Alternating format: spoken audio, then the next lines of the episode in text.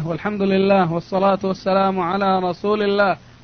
أما بعد هذا الدرس من المسجد النبوي الشريف لفضيلة الشيخ محمد بن صالح العثيمين وذلك اليوم الاثنين الموافق الحادي والعشرين من شهر ذي الحجة لعام سبعة عشر وأربعمائة وألف للهجرة والدرس بعد صلاة الفجر.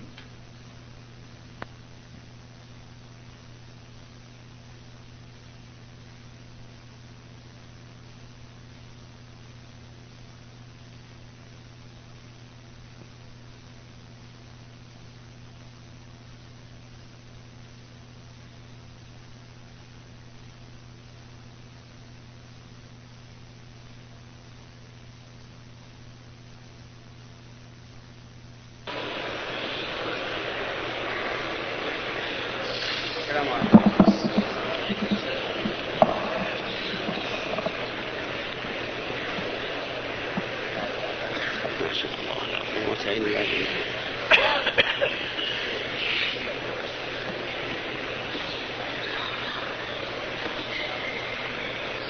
الله الرحمن الرحيم. الحمد لله رب العالمين. وصلى الله وسلم على نبينا محمد وعلى آله وأصحابه ومن تبعهم بإحسان إلى يوم الدين.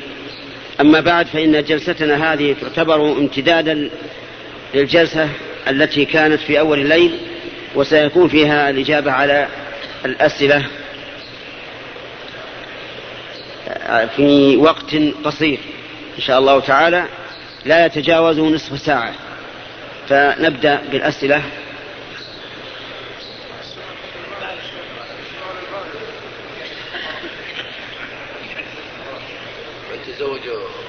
في نية الطلاق. أدخل. الحمد لله والصلاة والسلام على رسول الله وبعد. يا شيخ أشهد أن لا أشهد الله على حبك فيه إن شاء الله. وقد صمت معظم أيام شهر رمضان بدون بدون تبييت النية. فما الفعل الآن وجزاكم الله خير. بسم الله الرحمن الرحيم. أقول أحبه الله الذي أحبنا فيه وجعلنا وإياكم من أحبابه. هو يسأل يقول إنه صام رمضان دون أن يبيت النية فنقول لا يصح أن يصوم رمضان أداء ولا قضاء حتى ينوي قبل الفجر. لأنه لو لم ينوي قبل الفجر لكان صام بعض يوم وليس يوما كاملا. وعلى هذا فيلزمه أن يعيد. لكن لا شك أن الإنسان إذا قدم السحور وأكل فإنه ناوي. ولا يحتاج إلى أن يقول اللهم إني نويت أن أصوم لأن الكلام في النية والنطق بها بدعة. فلم يكن الرسول عليه الصلاة والسلام ولا أصحابه إذا أرادوا أن يقوموا بعبادة لم يكونوا يقولون نوينا أن نصوم نوينا أن نصلي نوينا أن نتوضأ. فمن تكلم في, في النية فإنه يعتبر مخالفا لسنة النبي صلى الله عليه وعلى آله وسلم. ثم إنه لا داعي لذلك لأن النية محلها القلب. وهل يخفى على الله ما في قلب الإنسان؟ لا. لقول الله تعالى ولقد خلقنا الإنسان ونعلم ما توسوس به نفسه ونحن أقرب إليه من حبل الوريد إذ يتلقى المتلقيان عن اليمين وعن الشمال قعيد. فالنطق بالنية ليس من السنة بل هو بدعة. نعم. يقول فضيلة الشيخ هل يجوز تكفير المعين بمجرد القرينة؟ إيش؟ تكفير المعين. هذه من أسئلة البارح. من أسئلة البارح. الآن. لا أسئلة البارح راحت أي نعم. يقول هل يجوز تكفير المعين بمجرد القرينة؟ أم لا يجوز؟ نرجو توضيح هذه المسألة فإنه قد زلت فيها أقدام. جزاكم الله خير. أولا يجب أن نعلم أن التكفير وعدم التكفير ليس إلينا وإنما هو إلى الله ورسوله. فهو حكم شرعي. لا لا يمكن أن يحكم الإنسان فيه بعقله وإنما يرجع فيه إلى الكتاب والسنة. فأولا لابد أن نعلم أن هذا القول أو الفعل من المكفرات. وبأي طريق نعلم؟ لا نعلم هذا إلا بالكتاب والسنة. وإذا شككنا هل دل الكتاب والسنة على هذا على أن هذا كفر؟ فإن الواجب الإمساك. وأن لا نكفر. لا بد أن نتيقن أن الكتاب والسنة دل على أن هذا كفر وإلا فلا يجوز أن نحكم به. ثانيا وإذا كان إذا ثبت أنه كفر فلا بد أن ننظر هل هذا كفر بهذا بالنسبة لهذا الشخص المعين أو لا.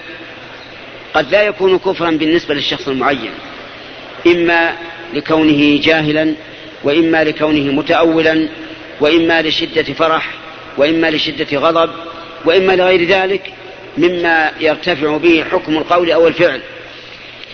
وقد يكون لإكراه. ولهذا لم يكفر الذي قال اللهم أنت عبدي وأنا ربك. وذلك في قول النبي صلى الله عليه وعلى آله وسلم لله أشد فرحا بتوبة عبده من أحدكم حين فرح بناقته كان عليها طعامه وشرابه فضاعت عنه وطلبها فلم يجدها ثم اضطجع تحت شجرة ينتظر الموت فإذا بناقته على رأسه فأخذ بخطامها وقال اللهم أنت عبدي وأنا ربك قال النبي صلى الله عليه وعلى آله وسلم أخطأ من شدة الفرح فلم يكفر فلم فلم يكفر بهذه الكلمة مع أن هذه الكلمة كفر لكنه لم يكفر لأنه لشدة فرحه قال اللهم أنت عبدي وأنا ربك. وكذلك من أكره على الكفر وقلبه مطمئن بالإيمان فإنه لا يكفر. فالمهم لا بد من شيئين. الشيء الأول أن يثبت أن هذا القول أو الفعل كفر. الشيء الثاني أن نعلم انطباقه على الشخص المعين بأن يكون عالما غير معذور بجهل أو نسيان أو إكراه أو ما أشبه ذلك. يقول فضيلة الشيخ إذا كان هناك شخص ذبح أضحيته ونسي التسمية وكان هناك شخص آخر وقال إني كبرت عنك فهل تصح أضحيته أم لا؟ لا تصح أضحيته وأكلها حرام. لقول الله تبارك وتعالى ولا تأكلوا مما لم يذكر اسم الله عليه وإنه لفسق. ولقول النبي صلى الله عليه وعلى آله وسلم ما أنهر الدم وذكر اسم الله عليه فكل. فاشترط النبي صلى الله عليه وعلى آله وسلم لحل الأكل شرطين الأول إنهار الدم والثاني ذكر اسم الله. فمن ذبح ذبيحة ولم يسم الله عليها نسيانا أو عمدا فأكلها حرام. لما ذكرنا من الآية والحديث. وأما كون ال... الذي عنده كبر عنه فهذا لا يجزئ. أولا لأنه لم يسمي هذا الذي عنده. والثاني أن التسمية لا بد أن تكون ممن باشر الذبح. وليس ولا يصح أن تكون ممن, ممن لم يباشره. أرأيت لو أن شخصا عند آخر وأراد الآخر أن يصلي فكبر ذاك عنه تكبيرة الإحرام. هل يكون هذا الثاني داخلا في الصلاة؟ لأن الأول كبر عنه؟ لا.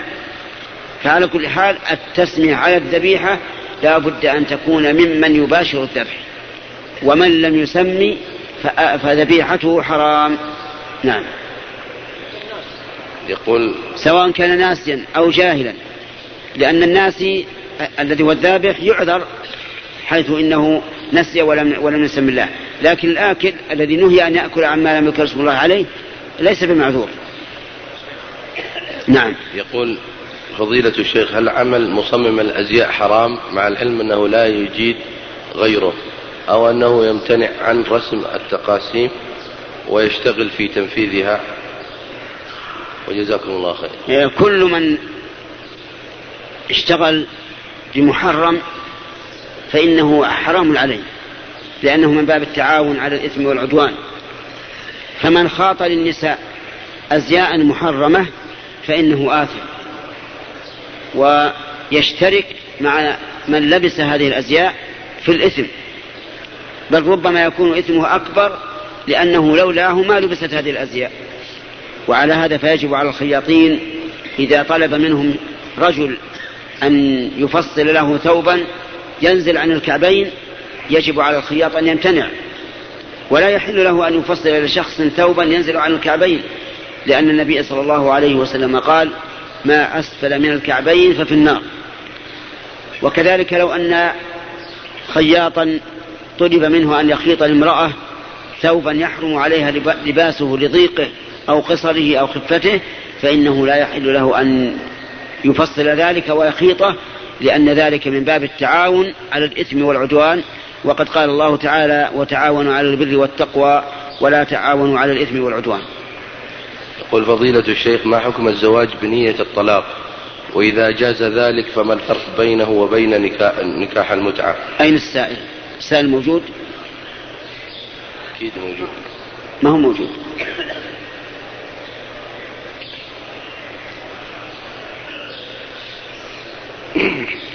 يقول رجل نوى الحج متمتعا من الميقات وكان قد وصل وصل يوم التروية متأخرا ويجهل منه ظن ظن أنه ليس أمامه وقت لكي يأتي بعمرة ويتمتع. موجود السؤال الأول؟ السؤال الأول. موجود؟ أنت؟ صاحب السؤال الأول موجود هذا هو. صاحب السؤال الأول. الزواج بنية الطلاق؟ أنت؟ لماذا لم تقول أنا موجود؟ النكاح بنية الطلاق محرم لأنه غش وخداع للزوجة ولأهلها فإن الزوجة وأهلها لو علموا أن هذا الرجل إنما تزوج بنية الطلاق ما زوجوه فإذا أخفى عليهم فهو غاش لهم وإن بين لهم صار النكاح متعة لأنه دخل على هذا الشرط أن يطلقها. وعلى هذا فالنكاح بنية الطلاق محرم سواء شرط لفظا أم نواه الإنسان بقلبه. ثم إنه كان السفهاء بناء على القول بأن ذلك جائز كانوا يذهبون إلى البلاد الأخرى ليتزوجوا. وهذا حقيقة الأمر أنهم ذهبوا ليزنوا والعياذ بالله. يوجد أناس من السفهاء الذين كانوا مترفين يذهبون إلى البلاد في, الإجازات. يذهب ليتزوج بنية الطلاق. وهذه المسألة لا يمكن لأحد من العلماء أن يقول إنها جائزة. إنما أجاز الزواج بنية الطلاق من أجازه من العلماء فيما إذا كان الإنسان غريبا قد سافر لغرض التجارة أو لطلب, لطلب علم ولكنه لحاجته إلى أن يعف نفسه تزوج بنية أنه إذا رجع إلى بلده طلقها. هذه هي المسألة التي فيها الخلاف. أما أن يذهب لقصد النكاح بنية الطلاق فهذا زنا ولا إشكال فيه ولا أحد من العلماء يقول بجوازه لهذا يجب على الإنسان أن يتقي الله عز وجل. ولقد بلغنا أن منهم من يذهب إلى البلاد الأخرى ويتزوج بنية الطلاق لمدة أسبوع. ثم إذا سافر إلى بلد آخر ذهب ليتزوج بنية الطلاق لمدة أسبوع. فتجد في الإجازة التي هي خمسة أسابيع يتزوج خمس نساء. ولا شك أن هذا تلاعب بدين الله وأنه حيلة على محارم الله عز وجل. فضيلة الشيخ ما حكم من طاف من داخل الحجر في العمرة وهو جاهل؟ السؤال اللي قبل هذا. ها؟ السؤال اللي قبل هذا. قبل هذا. يقول فضيلة الشيخ رجل نوى الحج متمتعا من الميقات وكان قد وصل يوم التروية متأخرا ويجهل منه ظن أنه ليس أمامه وقت لكي يأتي بعمرة ويتمتع فحول نيته من التمتع إلى الإفراد. فهل عليه شيء؟ نعم. وجزاكم الله. هذا رجل أحرم بعمرة على أنه متمتع ثم لما وصل إلى مكة صار متأخرا.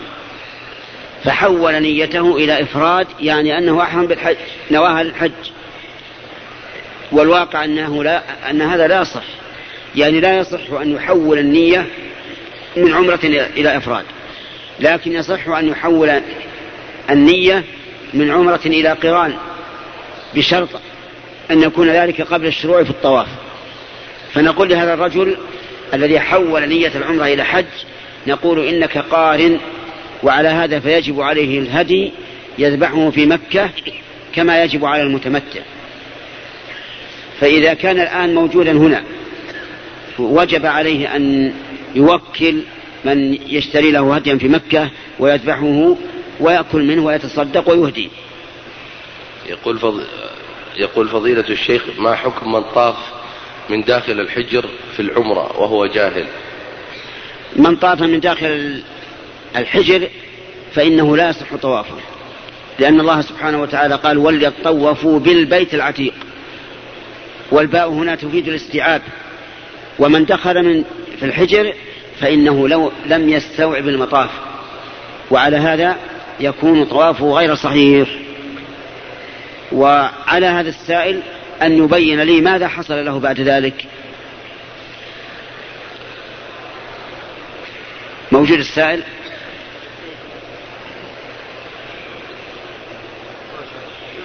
يقول أين السائل؟ يرفع يده. ما, الذي حصل لك؟ شخص ولا أنت؟ ها؟ إيه، وماذا حصل له؟ طواف عمرة ولا طواف حج؟ وهو, وهو, وهو حاج متمتع ولا؟ إيه. هذا لم يصح طوافه. وإذا كان الآن موجودا ولم يؤدي العمرة على وجه صحيح فعليه الآن أن يخلع ثيابه ويلبس ثياب الإحرام ولا يقرب أهله ولا شيء من محظورات الإحرام وليذهب إلى مكة ويطوف ويسعى ويقصر. بلغه الآن. نعم. إيش؟ وابنه معه. بلغه الآن جزاك الله خير. ها؟ اذهب إليه أو في الهاتف. لا ما يحرم هو الآن محرم بارك الله فيك. هو الآن محرم لأنه ما أدى العمرة. العمرة طواف وسعي وحلقة وتقصير. هذا الرجل ما طاف وإذا لم يصح طوافه لم يصح سعيه. المهم بلغه الآن قبل طلوع الشمس إذا أمكن. قل له إنك الآن محرم ولا تقرب زوجتك ولا شيء من محظورات الإحرام وعليك أن تخلع الثياب وتلبس ثياب الإحرام وتمشي إلى مكة. نعم؟ كيف؟ يبدأ بالطواف ثم بالسعي ثم بالحلقة والتقصير. لابد أنت المسؤولية عليك وأحملك إياها. لابد أن تبلغه فورا. نعم. يقول فضيلة الشيخ سمعنا فتوى تفيد بأن لم يجد مكانا في منى. بأن؟ تفيد بأن لم يجد مكانا في منى. جاز له المبيت أيام التشريق في خارج منى وبناء عليه فقد نمنا ليالي التشريق. في مكة المكرمة فما الحكم وماذا علينا؟ نعم هذا صحيح. إذا لم يجد الإنسان مكانا في منى بأن بحث في كل منى. ليس في, في, في الذي على الطرقات لأن بعض الناس يأتي إلى يمشي في, في, في الطريق وإذا لم يجد حوله مكانا قال ما وجدت مكانا. لكن إذا بحث بحثا دقيقا ولم يجد مكانا حينئذ يسقط عنه المبيت. لكن هل يجب أن يبقى أن ينزل في آخر خيمة يعني عند آخر خيمة حتى يكون مع الحجيج أو لما سقط جاز له أن يبيت في أي مكان. هذا في احتمال هذا وهذا. والاحتياط أن يضرب خيمته عند آخر خيمة من الحجاج حتى يكون مظهر الحجيج واحدا. كالرجل إذا جاء والمسجد مملوء فهل نقول سقطت عنك الجماعة اذهب وصلي في بيتك؟ أو نقول صلي حول المسجد حيث تتصل الصفوف. الجواب هو الثاني. كذلك الذي وجد منى مملوءة الاحتياط له أن أن ينزل عند آخر خيمة. وإن, وإن, وإن لم يفعل فأرجو أن لا يكون عليه بأس. نعم. يقول فضيلة الشيخ حججت مفردا وفي اليوم الثالث عشر قمت بطواف سبع أشواط اللي هو الإفاضة والوداع فهل هذا يجزئ بنية؟ مع العلم أني لست من أهل الأعذار. نعم. هذا لم لم يطرق طواف القدوم. لا بأس ما في مانع. ثم أخر طواف الإفاضة إلى السفر فطافه عند الخروج وسعى ثم سافر. هذا أيضا ليس به بأس. يقول فضيلة الشيخ الكثير من الإخوة يتحرج أو يقع في نفسه شيء من الصلاة في توسعة المسجد النبوي بحجة أن الصفوف غير آه، متصلة ببعضها وقد لا يدرك بعض بعض بعض الصلاة بهذه الحجة. أما الصلاة في الزيادة فهي كالصلاة في المسجد الأول لأن ما زيد من المسجد فله حكم المسجد هذا ما أجمع عليه الصحابة لأن الصحابة رضي الله عنهم زادوا في المسجد النبوي في خلافة عثمان وصلوا في هذه الزيادة ولم يقولوا نصلي في المسجد الأول وزيادة أمير المؤمنين عثمان رضي الله عنه معروفة الآن تكون الروضة خلفها ومع ذلك كان الصحابة يصلون في هذه الزيادة ويعتبرون أن الصف الأول هو الصف الذي في هذه الزيادة. وهذا شيء مجمع عليه. لا نعلم له مخالفا. وعلى هذا فلو زيد في هذا المسجد حتى وصل إلى ذي الحليفة أو وصل إلى أبعد ما يكون فهو فهو مسجد نبوي. لكن الذي ينكر على بعض الناس هو أنه في في غير المواسم تجد الناس أوزاعا في هذه الزيادة. هنا خمسة أنفار ستة أنفار وهناك عشرة وهناك خمسة عشر. هذا هو الخطأ لأن المشروع في الصفوف أن يكمل الأول فالأول. نعم. قل فضيلة الشيخ ندرت أمي أن تصوم يوم الاثنين والخميس طول حياتها وأصابها من الأمراض الكثيرة حيث تحتاج إلى أخذ أدوية ولا تستطيع الصيام. فهل عليها كفارة؟ وهل يصح أن أكفر عنها؟ أولا يجب أن نعلم أن النذر مكروه وأنه يكره للإنسان أن يقول لله علي نذر أن أصوم أو أن أصلي سواء كان نذرا مطلقا أو معلقا. يعني سواء قال ابتداء لله علي نذر أن أصلي أو أصوم أو قال إن عافاني الله فلله علي نذر أن أصوم. كل هذا مكروه منهي عنه. قال نهى النبي صلى الله عليه وسلم عن النذر. وقال إنه لا يأتي بخير وإنه لا يرد قضاء ولذلك ما أكثر ما يندم الناذر إذا نذر. تجده يشق عليه ما ف... أن يفعل ما نذره ثم يذهب إلى العلماء عند عتبة كل عالم ليتخلص من هذا النذر. فأولا أنهاكم عن النذر بل أقول أبلغكم نهي النبي صلى الله عليه وسلم عن النذر. فلا تنظروا لأنه لا يأتي بخير ولا يرد القضاء فمن أراد الله أن يشفى شوفي بدون نذر ومن أراد الله أن لا يشفى لم يشفى ولو نذر الإنسان. أما الجواب عن هذا السؤال فنقول يلزم هذه المرأة أن تصوم كل اثنين وخميس لأن ذلك طاعة. وقد قال النبي صلى الله عليه وعلى آله وسلم من نذر أن يطيع الله فليطعه. وإذا عجزت عن الصوم فإنه يلزمها أن تفتي عن كل يوم إطعام مسكين. يقول فضيلة الشيخ ما حكم رمي الجمرات في ثاني في ثاني أيام التشريق قبل الزوال؟ وتعجل وبقي بعدها عدة أيام في مكة.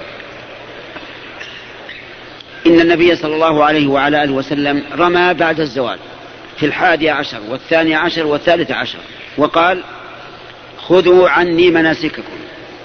فمن رمى قبل الزوال فقد عصى النبي صلى الله عليه وسلم. لأنه قال خذوا عني مناسككم ولم يرمي إلا بعد الزوال. فإذا رميت قبل ذلك فأنت كمن صلى الظهر قبل الزوال. لأن النبي صلى الله عليه وسلم وقت الرمي بالزوال.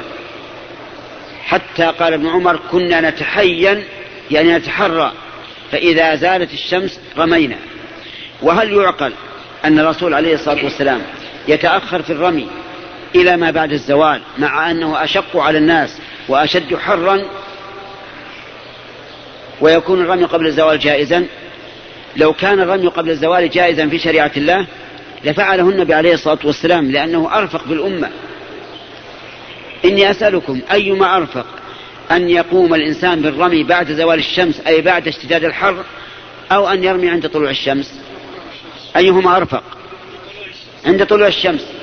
والنبي عليه الصلاة والسلام ما خير بين أمرين إلا اختار أيسرهما ما لم يكن إثما. وهذا يدل على أن الرمي قبل الزوال إثم لأن الرسول صلى الله عليه وسلم لم يرخص فيه لا بقوله ولا بفعله. وما علمنا أحد من الصحابة أنه رمى قبل الزوال. وحتى لو رمى قبل الزوال فإن النبي صلى الله عليه وسلم رمى بعد الزوال وقال خذوا عني مناسككم. وأما تتبع آراء العلماء وتتبع الرخص فهذا لا يغني من الحق شيئا. يعني إذا قال الإنسان هذا قول عطاء هذا قول فلان هذا قول فلان نقول طيب هل نحن متعبدون بما, بما جاء به النبي عليه الصلاة والسلام أو بما قال فلان وفلان؟ بما جاء عن النبي صلى الله عليه وسلم. إذا لا ترمي إلا بعد الزوال. أطع, أطع الله ورسوله. إن رسول الله صلى الله عليه وسلم قال خذوا عني مناسككم. فكما أننا لا نرمي بالدراهم لو جاء إنسان قال أنا برمي بالدراهم بدلا من الحصى. سبعة ريالات أرميها في هذا وسبعة ريال في هذا وسبعة ريال في هذا. هل يجوز؟ مع أن الدرهم خير من الحصاد. لكن لا يجوز. الشرع دين محدث بما جاء به النبي عليه الصلاة والسلام. وليس لاتباع الأهواء. ولو كان الرمي قبل الزوال فيه رخصة لرخص به النبي صلى الله عليه وسلم للضعفاء والنساء كما رخص لهن أن ير... كما رخص لهم أن يرموا يوم العيد قبل الفجر. نعم. يقول فضيلة الشيخ الحالف بغير الله دون قصد ونسي أن يكفر عن هذا فهل عليه شيء؟ نعم. الحالف بغير الله لا تنعقد يمينه لأنها يمين فاسدة والفاسد لا يترتب عليه شيء إلا الإثم. لكن إذا كان الإنسان ناسيا فلا شيء عليه لقوله تعالى ربنا لا تؤاخذنا إن نسينا وأخطأنا. وهو يقول نسي أن نكفر فلا أدري ماذا يريد بالتكفير. أيريد تكفير اليمين الصحيحة؟ فليس عليه تكفير يمين أم يريد التكفير الذي الذي أرسل أرشد إليه النبي صلى الله عليه وسلم؟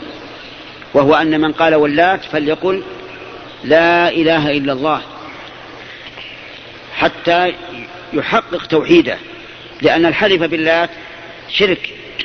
فإذا قال لا إله إلا الله فهذا محض التوحيد. نعم. يقول فضيلة الشيخ هل حلق اللحية يجوز؟ علما بأن الشخص الحالق للحيته يستدل في ذلك التشبه باليهود لأنهم آه لأنهم اليهود اليوم يعفون لحاهم. فما تقول في ذلك؟ إيش؟ يقول إيش؟ حلق اللحية. هل يجوز حلق اللحية؟ حتى لا يتشبه باليهود لأن اليهود لديهم لحى. نعم. هذا يسأل يقول هل يجوز حلق اللحية؟ لئلا يتشبه باليهود لأن اليهود اليوم لهم لحى. فنقول لهذا السائل أولا إنه كذب. اليهود ليس لهم لحى. هذا هم يشاهدون في في المجلات والصحف وفي التلفزيون ليس لهم لحى. وإذا قدر أن واحدا منهم أو اثنان أو, أو, أو عشرة أو مئة لهم لحى فهم على الفطرة في هذا. لأن النبي صلى الله عليه وسلم قال الفطرة عشر أو قال عشر من الفطرة وذكر منها إعفاء اللحية. فإعفاء اللحية فطرة فطر الله الناس عليها. وهي أيضا من هدي الرسل. فنبينا محمد صلى الله عليه وسلم كان له لحية عظيمة كثة حتى إنه يرى وهو يقرأ في الصلاة يرى حركة لحييه باضطراب لحيته عليه الصلاة والسلام. وقد قال عليه الصلاة والسلام خالف المجوس خالف المشركين وفروا اللحى وحفوا الشوارب. فأنت أيها المسلم أتريد أن تكون موافقا للمجوس مخالفا للرسول؟ أم تريد أن تكون موافقا للرسول مخالفا للمجوس؟ كل مسلم يقول أنا أريد أن أكون موافقا للرسول مخالفا للمجوس. وإذا كان كذلك فإنه يحرم عليك أن تحلق لحيتك. لعصيانك أمر رسول الله صلى الله عليه وسلم. ومن يعص الرسول فقد عصى الله. كما أن من أطاع الرسول فقد أطاع الله. نعم. يقول فضيلة الشيخ في درس البارحة شرحت لنا ولقد همت به وهم بها. وأن الرسل معصومون فما معنى هم بها؟ نعم. هم بها في قلبه لكنه لم يفعل شيئا. والإنسان إذا هم بالمعصية ثم تركها لله فإنه يثاب على ذلك لأنه تركها لله عز وجل. نعم. يقول فضيلة الشيخ كيف نتخلص من وسوسة الشيطان خلال الصلاة؟ بالاستعاذة بالله من الشيطان الرجيم. إذا كان الإنسان في الصلاة يوسوس ويهوجس وربما إذا كان تاجرا يبيع ويشتري في قلبه وهو يصلي أو كان طالب علم آه، يفكر وفي المسألة التي أشكلت عليه وهو يصلي فنقول دواء هذا أن يتفل عن يساره ثلاثا ويقول أعوذ بالله من الشيطان الرجيم. يقول فضيلة الشيخ رجل أحرم من الميقات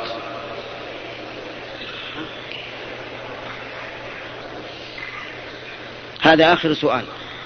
يقول رجل أحرم من الميقات ولكنه لم يتجرد من المخيط إلا عند دخوله مكة لسبب ما فما الحكم؟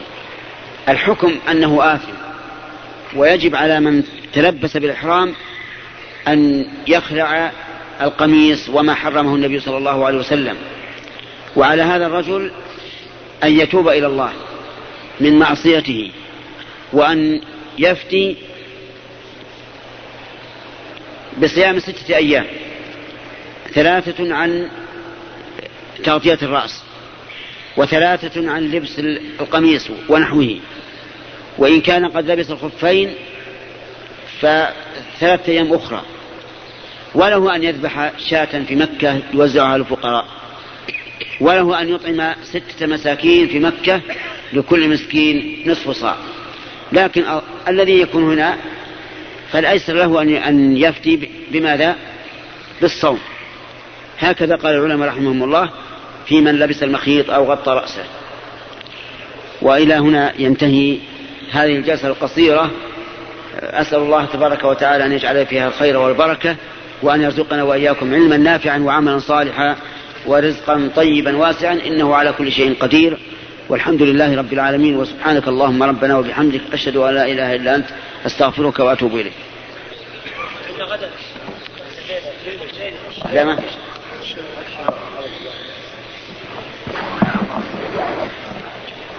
غدا إن شاء الله. غدا إن شاء الله.